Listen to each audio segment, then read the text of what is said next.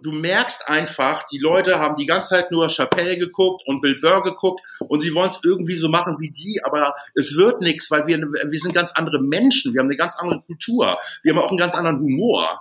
So.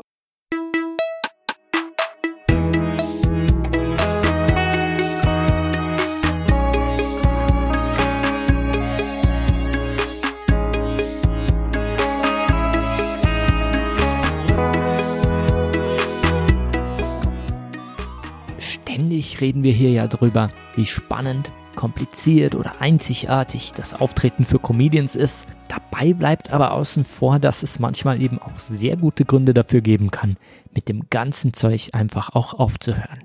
Mein Name ist Bernhard Hiergeist und das ist Setup Punchline, ein Podcast über Stand-up Comedy.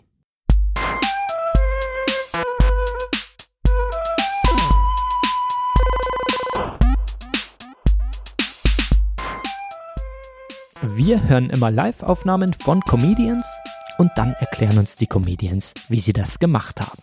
Heute zu Gast ist Jan Ostendorf aus Berlin bzw. ursprünglich aus Hamburg. Jan hat mir ein paar Tage vor unserer Aufnahme noch geschrieben, hey, ich höre nach drei Jahren auf mit Stand-up, äh, was tun also?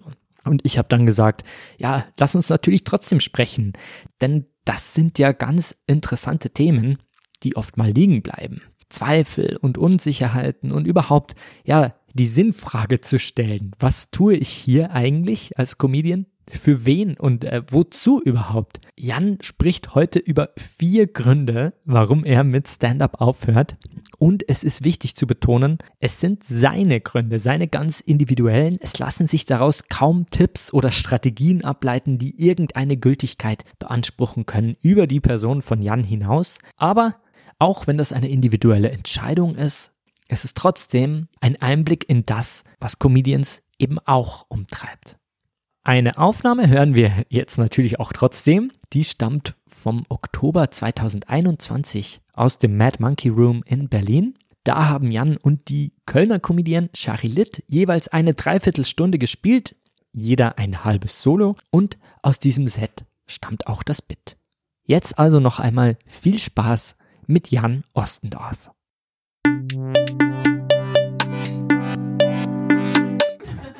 Aber ich bin ja nicht nur voll verfressen, sondern auch halb Franzose. Als wenn nicht alles schon schlimm genug, ne? So, und ich fühle mich ja wirklich als Europäer, durch und durch, ne? Aber es gibt einen kolossalen Unterschied zwischen den Deutschen und den Franzosen. Und der Unterschied ist, die Franzosen können absolut kein H aussprechen. Wisst ihr zum Beispiel, was meine Lieblingszeit in Frankreich ist? Die Happy Hour. So, aber meine Mutter, die kriegt das mittlerweile ganz gut hin mit dem Haar, nur leider an einer falschen Stelle. Ne? Also was meine Mutter zum Beispiel gerne mal an Salat tut, sind acht gekochte Haie.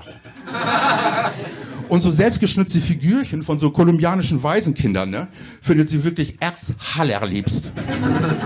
So was meine Mutter allerdings überhaupt nicht hinkriegt, ist sich mal ein bisschen zu entspannen. Also als ich meinen Eltern mit, mit 18 erzählt habe, dass ich hier äh, auf einem anderen Dampferklavier spiele, war meine Mutter original eine Woche später erste Vorsitzende der Elterngruppe gleichgeschlechtlich liebender Söhne und Töchter e.V. Ja, ihr lacht, aber das ist kein Witz. Ne? So total hysterisch. So, unser Sohn ist homosexuell. Und äh, ich habe damit überhaupt keine Probleme. Aber eigentlich habe ich damit eine große Problem. Und ich kompensiere das, indem ich anderen Eltern helfe, deren Kinder, deren Kinder auch homosexuell sind. Aber was habe ich bloß falsch gemacht? Ich habe dann keine Ahnung, aber ich meine, wenn du seit Jahren ein Waschmittel benutzt, das Omo heißt, vielleicht liegt es daran, ne? Ja. Meine Mutter ist so eine, so eine alte Dame aus der Pariser Bourgeoisie, ne? Und wenn sie nicht gerade viel zu viel Schmuck und viel zu viel Lippenstift drauf hat, dann macht sie eigentlich schon FKK, ne?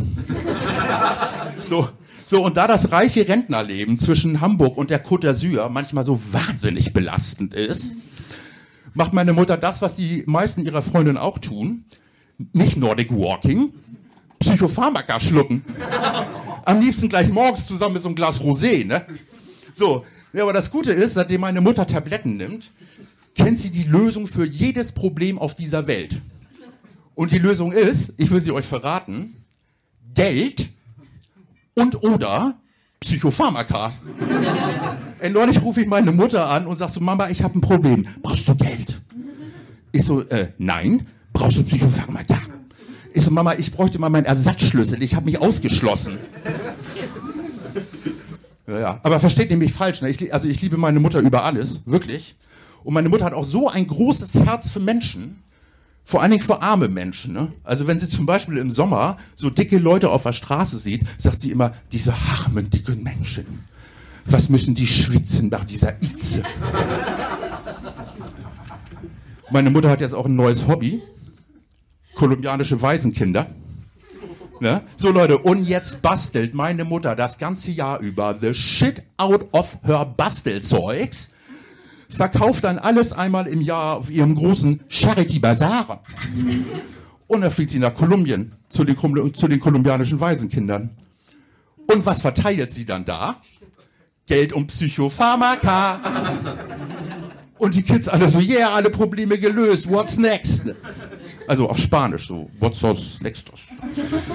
So, und nach einer Woche kommt für die, kommt für die kolumbianischen Waisenkinder irgendwann der krönende Abschluss. Da fliegt meine Mutter nämlich wieder nach Hause.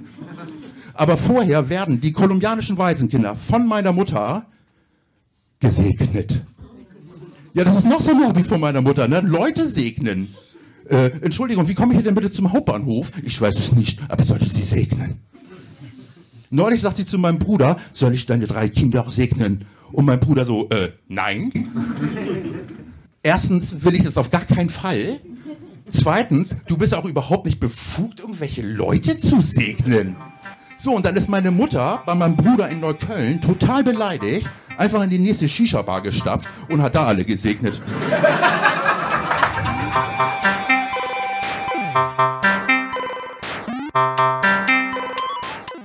Ja, mein Name ist Jan Ostendorf, 48 Jahre alt und ich mache seit einiger Zeit oder seit ein paar Tagen nicht mehr Stand-up-Comedy.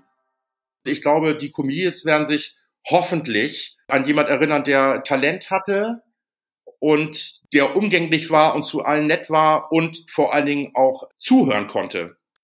Wie, wie habe ich angefangen? Ähm, äh, lustigerweise über meine äh, ehemalige Kollegin Phyllis Taschdan. Wir haben mal zusammen gearbeitet und irgendwann hatte ich erfahren, dass sie angefangen hat, Stand-up-Comedy zu machen. Dann habe ich mir irgendwann gesagt, so, das guckst du dir einfach mal an. Und dann wusste ich sofort, das willst du auch machen. Ich wusste es sofort. Ich habe es dann drei Jahre lang hardcore durchgezogen.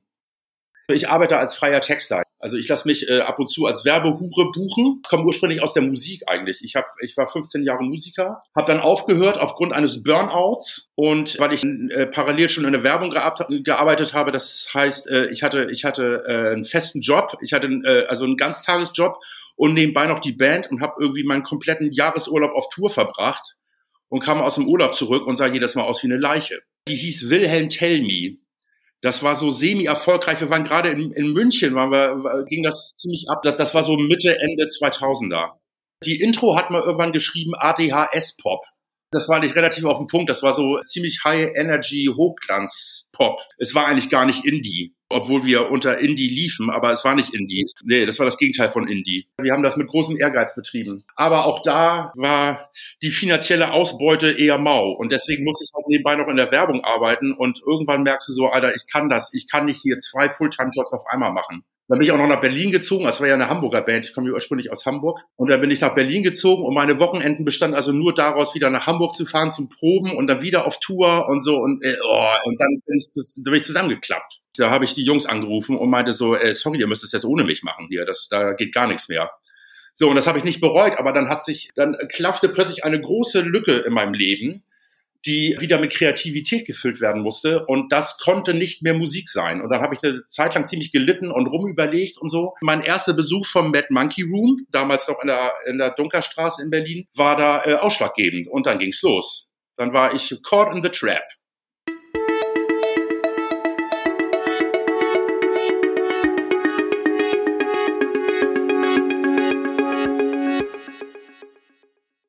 Ich habe mich vorher nie für Stand-up interessiert, also nie für die amerikanische Form von Stand-up. Ich bin aufgewachsen mit Loriot, HP Kerkeling, da kann ich alles auswendig. Und später kommen noch, äh, irgendwie kam noch äh, Anke Engelke dazu, Olli Schulz. So, also ich bin komplett mit deutscher Comedy groß geworden. Ich hatte, ich wusste nicht, wer Louis C.K. ist, ich wusste nicht, wer Bill Burr ist. Ich hatte mich niemals mit amerikanischer Stand-up-Comedy beschäftigt. Das habe ich dann wirklich erst im Laufe der Zeit gemacht. Ähm, wenn wir immer nur über einen großen Teil schauen, und immer nur gucken, was die Amis machen, dann werden wir einfach niemals eine eigenständige deutsche Stand-up-Kultur entwickeln. Und ich war immer Fan davon, dass wir das machen. Also guck dir die Franzosen an zum Beispiel. Also ich bin halb Franzose. Ich habe auch viel französisches äh, Stand-up geguckt. Und ich finde, die sind A, viel weiter und viel eigenständiger an dem, was sie machen. Du hast natürlich so Ausnahmetalente wie Felix Lobrecht und so. Da würde ich sagen, das ist 100% authentisch, was der macht.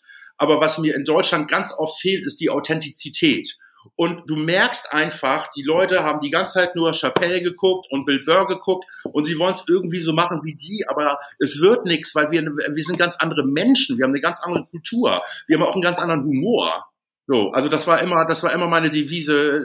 Let's let's do the German thing. Wenn, wenn, wenn ich immer so jedes äh, Open Mic wird immer angepriesen mit Stand-up nach amerikanischem Format. Und dann denke ich immer so, nee, lass es, nee, lass mal nicht amerikanisches Format machen, lass mal deutsches Format machen. Vielleicht versuchen wir es einfach anders. Also mir fällt einfach auf, dass je jünger die Leute sind, die hier mit Stand-up anfangen, desto mehr schielen die über einen großen Teich und desto weniger beschäftigen sie sich mit sich selbst.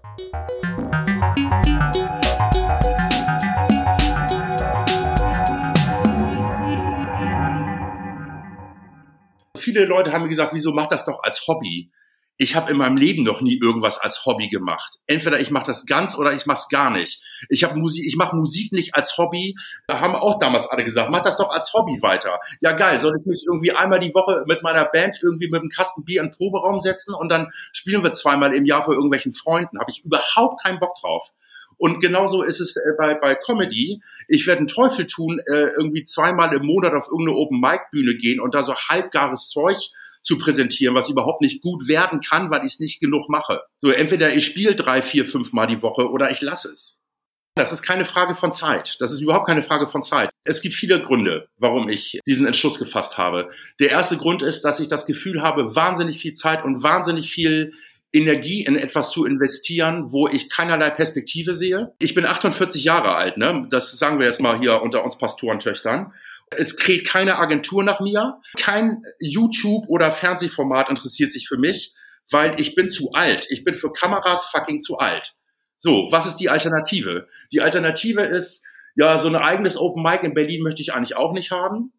Und die Alternative ist außerhalb spielen. Ganz viel außerhalb spielen. So, und was bedeutet außerhalb spielen? Ist die ganze Zeit alleine durch die Gegend zu tingeln, in dem garantiert billigsten Hotel der Stadt zu wohnen. Das habe ich jetzt irgendwie im November eine Zeit lang gemacht und da habe ich echt gedacht so, aha, hier äh, Tod eines Handlungsreisenden. Ich fand das ehrlich gesagt sehr trist. Also wenn, wenn, wenn ich in meinem Alter wirklich ernsthaft weitermachen will, dann habe ich, glaube ich, keine andere Wahl, als zu tingeln, zu tingeln, zu tingeln, zu tingeln. Weil mediale Reichweite kriege ich nicht. Also auf Instagram auch nicht. Dafür, ich, ich, bin, ich bin für so einen Scheiß zu alt. Da müssen wir das Kind einfach mal beim Namen nennen. Und außerdem, und da bin ich jetzt, da werde ich jetzt mal kurz, ganz kurz ein bisschen arrogant, ich hatte ehrlich gesagt keine Lust, meine Abende immer mit so 25 bis 30-Jährigen zu verbringen, die mir alle erzählen wollen, wie unfassbar geil sie sind. Da habe ich keinen Bock mehr drauf. Die sind nicht geil. Die haben eine Profilneurose, aber geil sind sie deswegen noch lange nicht. Und ein dritter Grund ist, so, und da muss ich auch ganz ehrlich sein, ich bin halt auch ein kleiner Suchti und es tut mir überhaupt nicht gut, drei bis fünfmal die Woche abends in irgendwelchen äh, äh Kneipen, Bars und Clubs rumzuhängen. Punkt aus. Also ich bin immer nüchtern auf der Bühne, aber danach darf es auch mal gerne ein kleiner Whisky sein. So, und das machst du, dann machst du fünfmal die Woche und dann denkst du irgendwann so, oh, ist vielleicht doch nicht so gut. Das Wochenende kommt ja noch.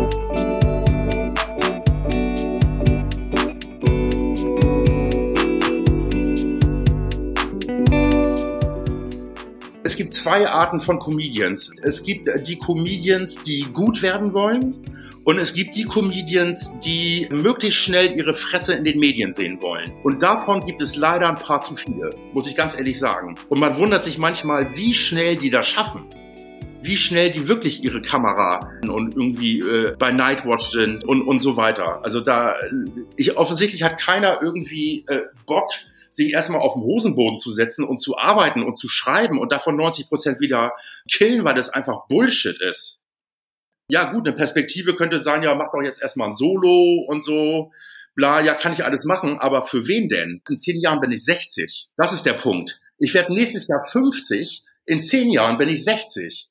Nein, aber ich bin 60. Also wer, wer, wer will denn einen 60-jährigen Stand-Upper sehen? Also natürlich, es gibt ja auch ein paar, aber ich, das, es, es kostet so viel Energie und jedes Mal, wenn ich mir sage, so, Jan, du machst jetzt mal drei Monate lang nur Comedy, du hast jetzt erstmal äh, äh, genug Geld verdient in der Werbung, jetzt machst du mal drei Monate lang nur Comedy, dann strampel ich und strampel ich und strampel ich und dann lande ich irgendwie knietief im Dispo. Bin natürlich irgendwie weitergekommen, aber ich will davon ja irgendwann mal leben können. So, natürlich kann ich erst in zehn Jahren davon leben, aber dann bin ich 60.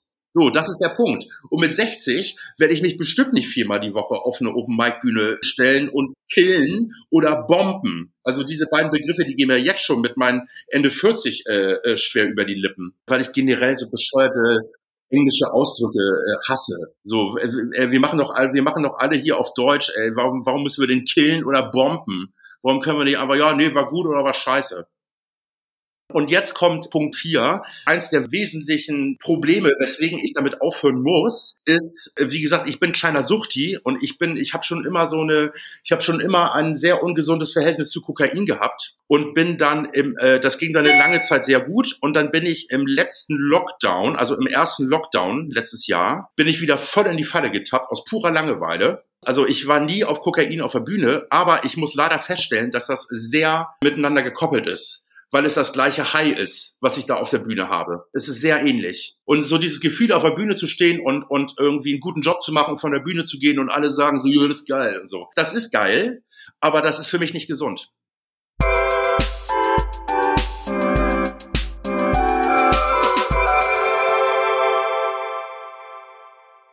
Mit Anfang 20 soll man Knallgas geben und, und scheißegal. Mit Anfang 20 habe ich angefangen, irgendwie professionell Musik zu machen und auf Tour zu gehen. Da habe ich höchstens bis zum nächsten Tag gedacht. Aber man, man wird ja älter und die Frage ist, also meine, ich, äh, ich werde nächstes Jahr 50. Die Frage ist, das klingt jetzt echt bescheuert, aber wie will ich eigentlich alt werden? Soll ich den ganzen Mumpitz jetzt noch 10, 20 Jahre machen?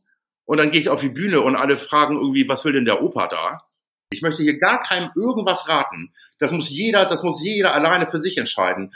Ähm, würde ich nur vernünftige Entscheidungen treffen, hätte ich weder mit Musik angefangen, noch hätte ich mit Stand-up angefangen. Äh, das muss jeder für sich entscheiden und äh, jeder, der, der jetzt Anfang Mitte 20 ist oder Anfang 30 und da jetzt richtig Klargas geben will, dem würde ich, dem wünsche ich nur das Beste aber ich sehe da kein, ich sehe da keine Perspektive. Vielleicht muss man mit 48 auch ein bisschen weitläufiger denken, als man das mit Mitte 20 tut. Ich habe mich in der Szene irgendwann auch so ein bisschen einsam gefühlt, weil ich mit keinem so richtig gebondet habe. Also es ist natürlich immer so ein nettes Miteinander und ich glaube, ich bin ein umgänglicher Typ und ich komme mit jedem gut klar und alles tralala. Aber so richtig so ein Comedy-Buddy hatte ich eigentlich nie.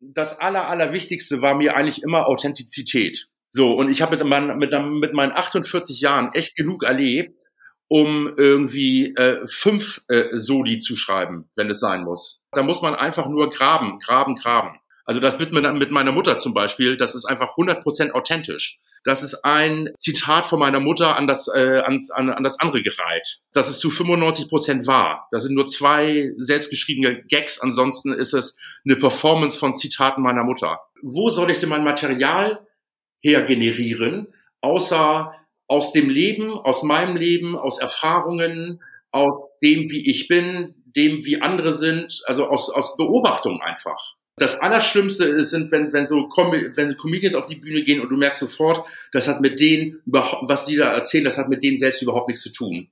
Da, da, da verlasse ich den Raum. Das kann, das ertrage ich nicht.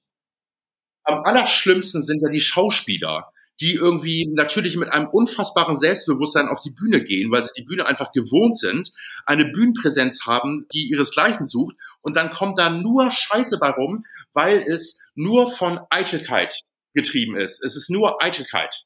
Und das ist gar nicht gut. Eitelkeit ist wirklich das Schlimmste, was einem in dieser Kunst überhaupt passieren kann. Das ist vollkommen unangebracht. Natürlich haben wir alle eine gewisse Eitelkeit, die, die uns auch quasi auf die Bühne treibt. Da, da nehme ich mich auch gar nicht von aus. Aber ähm, Eitelkeit als Basis für Material, zum Beispiel, ja, also ähm, äh, ich habe hier da und da äh, mal irgendwo war, war ich mal äh, mit Till Schweiger auf dem roten Teppich. So, so geht das Bit los. Und du denkst so, alter, halt's Maul. Halt, halt einfach dein Maul. Oh, es gibt auch so Leute, die dann früher mal so in Boybands waren und dann irgendwie zehn Jahre später versuchen, Stand-up zu machen und dann nur die ganze Zeit von, von ihrer Boyband-Karriere erzählen, wo ich denke, Hals, Maul, es ist ganz schlimm. Das ist ja übelste Zweitverwertung, die du hier betreibst.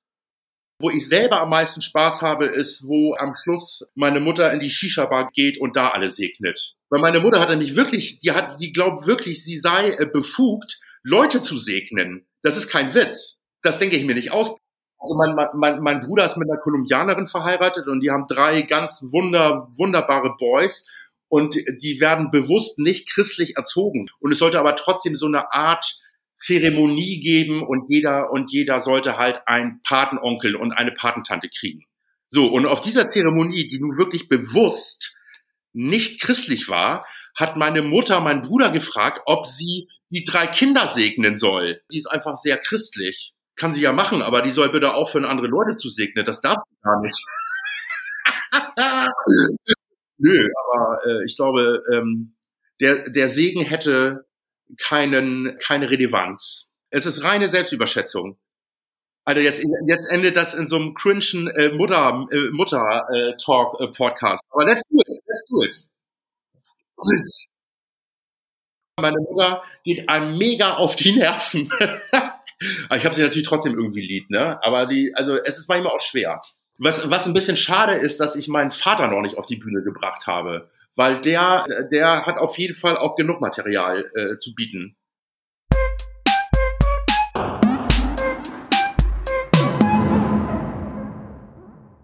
Es ist alles Wort für Wort aufgeschrieben. Also ich schreibe alles Wort für Wort auf. Ich bin leider nicht an den Punkt gekommen, wo ich angefangen habe, auf der Bühne zu improvisieren. Ich habe jetzt mal, ich hatte jetzt gerade mal angefangen mit Hosten macht mir ehrlich gesagt gar nicht so viel Spaß. Ich bin so ein Timing-Nazi. Ich bin Schlagzeuger, ne? Ich glaube, das kommt daher. Und mir macht das viel mehr Spaß, die ganze Zeit nur an meinem Timing zu schrauben. Und das kann ich nur, wenn ich das Wort für Wort für Wort äh, so auf die Bühne bringe, wie ich es aufgeschrieben habe. Das macht mir so auch am meisten Spaß. Ich weiß, alle sagen, ja, ja, ja, und äh, du musst auch mal lernen zu improvisieren und so. Ja, muss ich auch. Stimmt.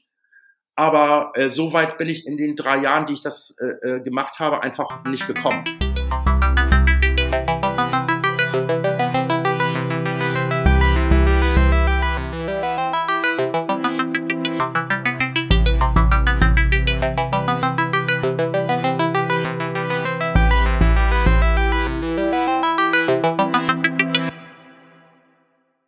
Bin wahnsinnig fasziniert von, von Comedians, die ein geiles Timing haben. Man kann natürlich jetzt ganz dumm sagen, ja, das ist der Rhythmus, wo ich mit muss und irgendwie, äh, dass die Leute quasi, dass die Leute quasi von so, von so einem Rhythmus irgendwie angezogen werden, aber äh, meine, dann äh, sollen sie in den Club gehen. Also das kann ja bei Stand-Up nicht die Erklärung sein. Also guck dir zum Beispiel Osan Jahan an auf der Bühne, Alter, was der für ein Timing hat. Da merkst du wirklich, Timing ist keine Stadt in China. Pausen, Pausen, Pausen, Pausen ist das Stichwort. Also natürlich hat man am Anfang äh, die Tendenz, das alles irgendwie so runterzurasseln und und dann du bist ja also du bist ja froh, wenn du deinen Text nicht vergessen hast. So guck dir guck dir Felix Lobrecht an, wie der früher war, was der was der für Pausen gemacht hat. So der hat dann irgendwann, äh, also der war ja so langsam, und äh, ich habe gehört, dass er irgendwann damit aufgehört hat, weil er dann ja auch Shows gehostet hat und dann zwischen seiner Bühnenperson und seiner Hostperson so ein Riesenunterschied war, dass er das irgendwie so zusammen, dass er das verheiraten musste. Aber meine Felix, ey, der hat ein Mega-Timing. Und guck, also guck's dir an, es ist, es sind die Pausen.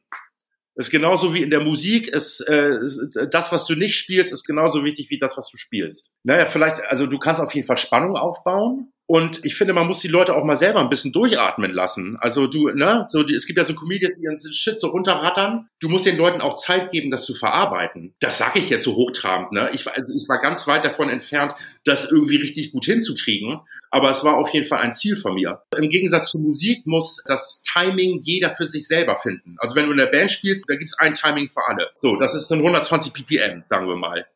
So, und dann, und dann kommt, kommt es bei Schlagzeugern immer darauf an, spielst du ein bisschen vor dem Beat, spielst du genau auf dem Beat, spielst du ein bisschen hinter dem Beat. Das ist bei Stand-Up ganz anders, weil jeder sein ganz eigenes Timing finden muss.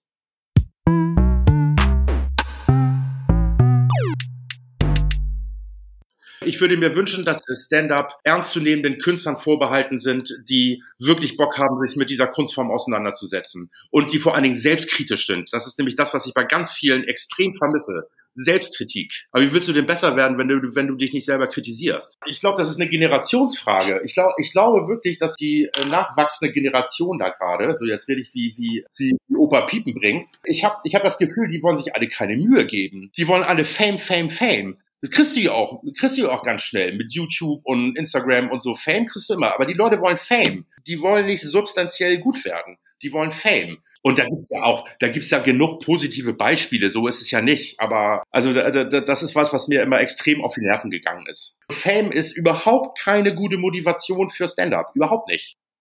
Ich muss mich irgendwie künstlerisch ausdrücken. Wenn ich das nicht tue, dann gehe ich ein. Da wäre ich depressiv. Und die Depression, die kann mir, die kann ich mir auch nicht wegspazieren mit meinem Hund. Aber ich würde für mich selber mir wünschen, dass ich weiter schreiben kann, dass ich irgendwie eine Form finde, mich auszudrücken und auch gerne auch komödiantisch. Ich möchte aber, ehrlich gesagt, traue ich mir, ich traue mir überhaupt nicht zu, mich jetzt irgendwie ranzusetzen und zu sagen, ich schreibe ein Buch. Ja, also es, es, ich muss irgendeine Art und Weise finden, mich künstlerisch weiter auszudrücken, sonst, sonst, sonst gehe ich ein. So, und das ist auch das, wofür ich am allermeisten Panik habe, ist, dass ich im Moment nicht weiß, was das ist. Als, als ich mit Musik aufgehört hatte, hatte ich genau das Gleiche schon mal. Und das ist der, das war der Horror. Und ich, trau, ich traue der ganzen Sache natürlich auch nach. Ne? Also ich habe irgendwie gerade das Gefühl, ich habe mich hier von so einer, von so einer leicht toxischen Beziehung getrennt. Die, die toxischen Beziehungen, da fällt die Trennung ja bekanntlich immer am schwersten. Ne? Also sowas in meinem Leben war das bisher immer so. Ich, ich finde, das wahre Leben bietet dann vielleicht doch nicht immer die Punchline, die es braucht. Aber das Setup auf jeden Fall. Also ich finde, Setup muss immer wahres Leben sein. Punchline kann ausgedacht sein.